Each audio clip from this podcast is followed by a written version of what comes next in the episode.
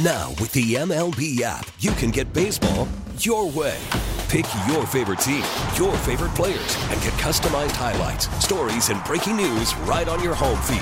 Follow the action with Game where 3D replays add another dimension. Plus, notifications can keep you connected to every pitch, every hit, every game. The MLB app. Baseball, your way. Download it now for free from the App Store or Google Play. Blackout and other restrictions apply. Major League Baseball trademarks used with permission. Back here on Sports Talk, Steve Geller along with Jeff Nowak getting ready to get into talking NFL playoffs with Cody Tapp, host of Cody and Gold on 610 Sports, Kansas City. How's it going, Cody? Not too bad. How are you guys? Doing good.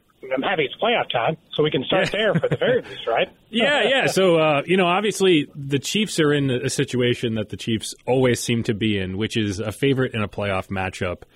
But this is a team that was really rebuilt last year, and, and in terms of a lot of the pieces that you would typically associate with this Chiefs team. How how has that gone? Like, is this the same kind of dominant Chiefs group that we have been accustomed to seeing over the last few years? No, it, it's. I mean, it's not the same group. So I, I'll be honest. I mean, going into the season, I was willing to give them like a little bit of a right a playoff pass, not getting into the playoffs, but the pass of, hey, I don't expect you to necessarily win a Super Bowl. Maybe this is the half step back to take three steps forward, especially once they trade Tyreek Hill. But right. they're 14 and three. They were the number one seed. I, they're super young on defense. One of the youngest defenses, the youngest defense in the playoffs. One of the youngest in the NFL. So I don't know how that's going to hold up to the postseason. But they let you know they let go or traded Tyreek Hill and did not skip a beat. So I don't think it's fair to be like, oh, you know, we'll let the offense take a break. No, they're the number one offense in the NFL, and they have been all year. So to begin the year, I maybe didn't think of them the same, but now they look different. But I expect them to do the same things, win the Super Bowl. When you look at what Patrick Mahomes has done, it seems every year he seems to, uh, you know, amaze everyone, and it seems to set the standard of what quarterbacking is now in the NFL. Just how have you seen uh, his growth, even with this offense? uh, not having a guy even like Tyreek Hill, him him just making the weapons around him even that much better. So teams had made the decision last year to do the two high safety thing, the whole conversation here in the city. They're going to take away the deep ball, and he'll get impatient, and it was true. I mean, the Cincinnati practically mocked the Chiefs after their loss last year on the AFC Championship game. Like, oh, we knew he'd get bored. That's the biggest improvement he's made. He is number one in the NFL in efficiency against uh, blitzers of four or less. He's number one in the NFL in efficiency against two high safety. So to me, the biggest difference he's made is they took away the deep ball. They took away the 70 yard, 80 yard touchdown shot, and it hasn't mattered. They are the number one NFL offense at getting 20 plus yard plays. They get plays. It just looks different, if that makes sense. Everything is YAC yardage. Every pass starts at 12 yards and goes 25. But his ability to adjust to the short game has been the biggest thing I've seen him adjust to in years.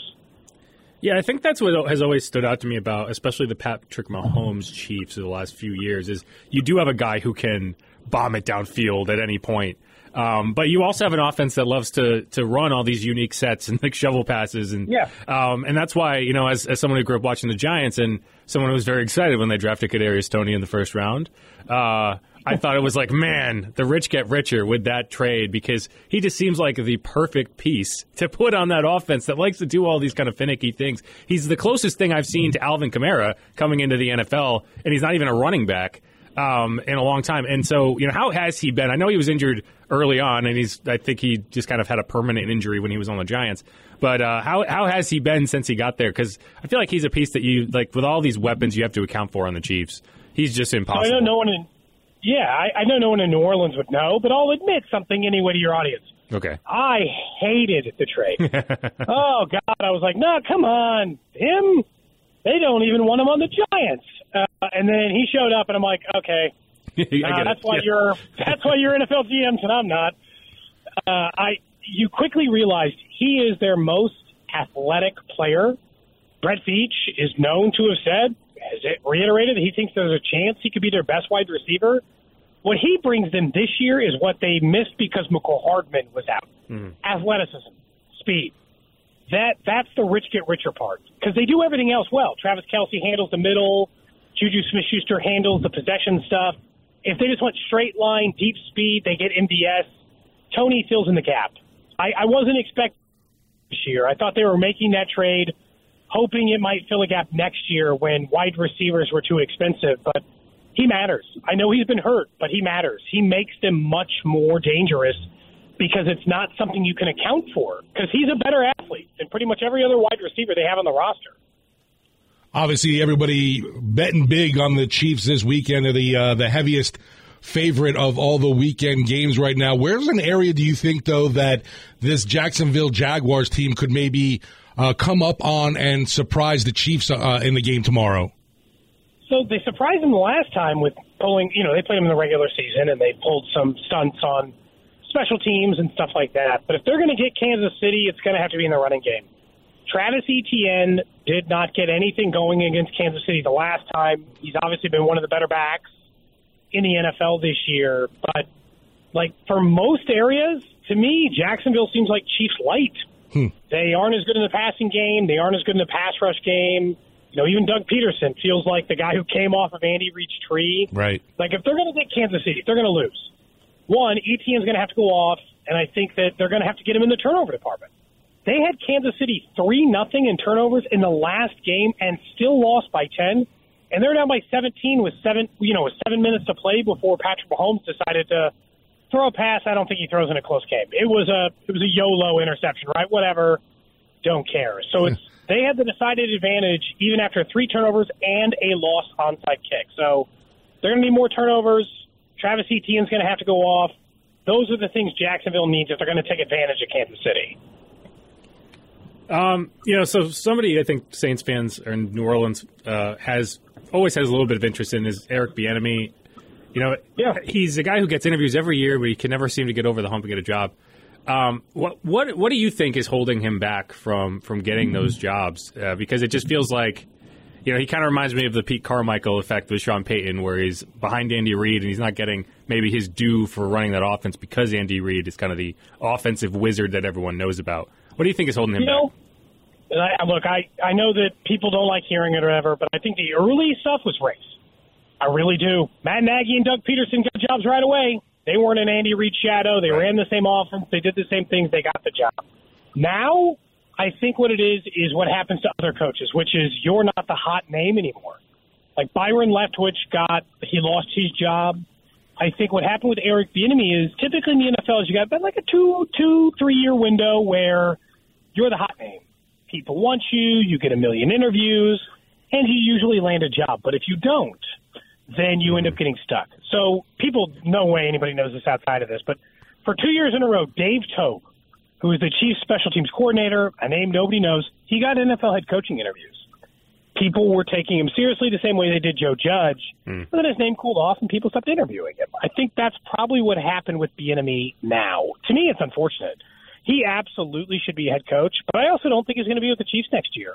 There was a serious conversation at the end of last season about does it make sense for you to stay in Kansas City? Could you grow somewhere else? And there are 10 offensive coordinator jobs open in the NFL. I feel like he's going to find a job, even if it's not a head coaching job like in Indy. He's going to find a job that challenges him in a different way. And then maybe, I don't know, he makes some other quarterback look good and he gets the job, the way right. Kafka did with Daniel Jones. But I think he should have a job by now. I think it's kind of silly he hasn't. Talking with Cody Tapp, host of Cody and Gold on 610 Sports in Kansas City. And one last thing for me, Cody, at least, is what is the vibe right now, I guess, around town? How are Chiefs fans feeling in general heading into these playoffs, uh, being the top seed? And uh, I guess maybe the Buffalo Bills getting a lot more attention than the Chiefs this offseason already. Yeah, so I think in the off season it bothered us more, but it was also like I thought it was fair. Like they had made some huge additions. Now you should treat the Chiefs like the best team in the NFL because that's what they are. The vibe around, like I think it's it's funny because like you get you get kind of uh, complacent. Yeah. We look at this game like tomorrow and we're like, all right, well that's a win. we'll see in the AFC title game, whatever. I mean, they've hosted four straight AFC title games even if they have to go to Atlanta, they will have been in five straight AFC title games. We take the divisional round for granted. We don't. We're like, whatever, it's fine. but I think people had changed. The similar I did. I thought going into the year they traded Tyreek and they're going to have to reorganize some things. But now I feel like they should win the Super Bowl. It doesn't mean it's going to work out that way, and there's certainly big question marks with this team. But I think no more than every other team in the AFC. To me, the Bills, the Chiefs, and the Bengals are three equally great teams. I just give the Chiefs the edge because Patrick Mahomes, and I think they have the coaching advantage in Andy Reid. I think Andy Reid's better than McDermott and Zac Taylor. So that's where I end up like I know it sounds homerism, but that's where I start leaning towards the Chiefs getting there. Is everyone seems like they're kind of just the same amount of good, and I'll give the slight advantage to Mahomes and Andy Reid. Appreciate the time. Cody Tapp, host of Cody and Gold on 610 Sports, Kansas City. Interested to see that matchup tomorrow. Uh, one of those spots in the NFL, Jeff, for me, definitely Arrowhead Stadium on the bucket list of places I need to be. Yeah. John Elway once asked the crowd to quiet down. Appreciate the time, Cody. Thank you. Of course. Thanks, guys.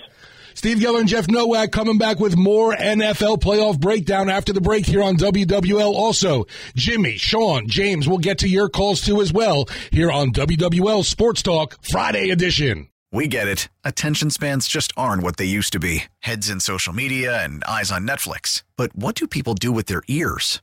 Well, for one, they're listening to audio. Americans spend 4.4 hours with audio every day. Oh, and you want the proof? Well, you just sat through this ad that's now approaching 30 seconds. What could you say to a potential customer in 30 seconds? Let Audacy put together a media plan tailor made for your unique marketing needs. Advertise with Audacy. Visit ads.audacy.com.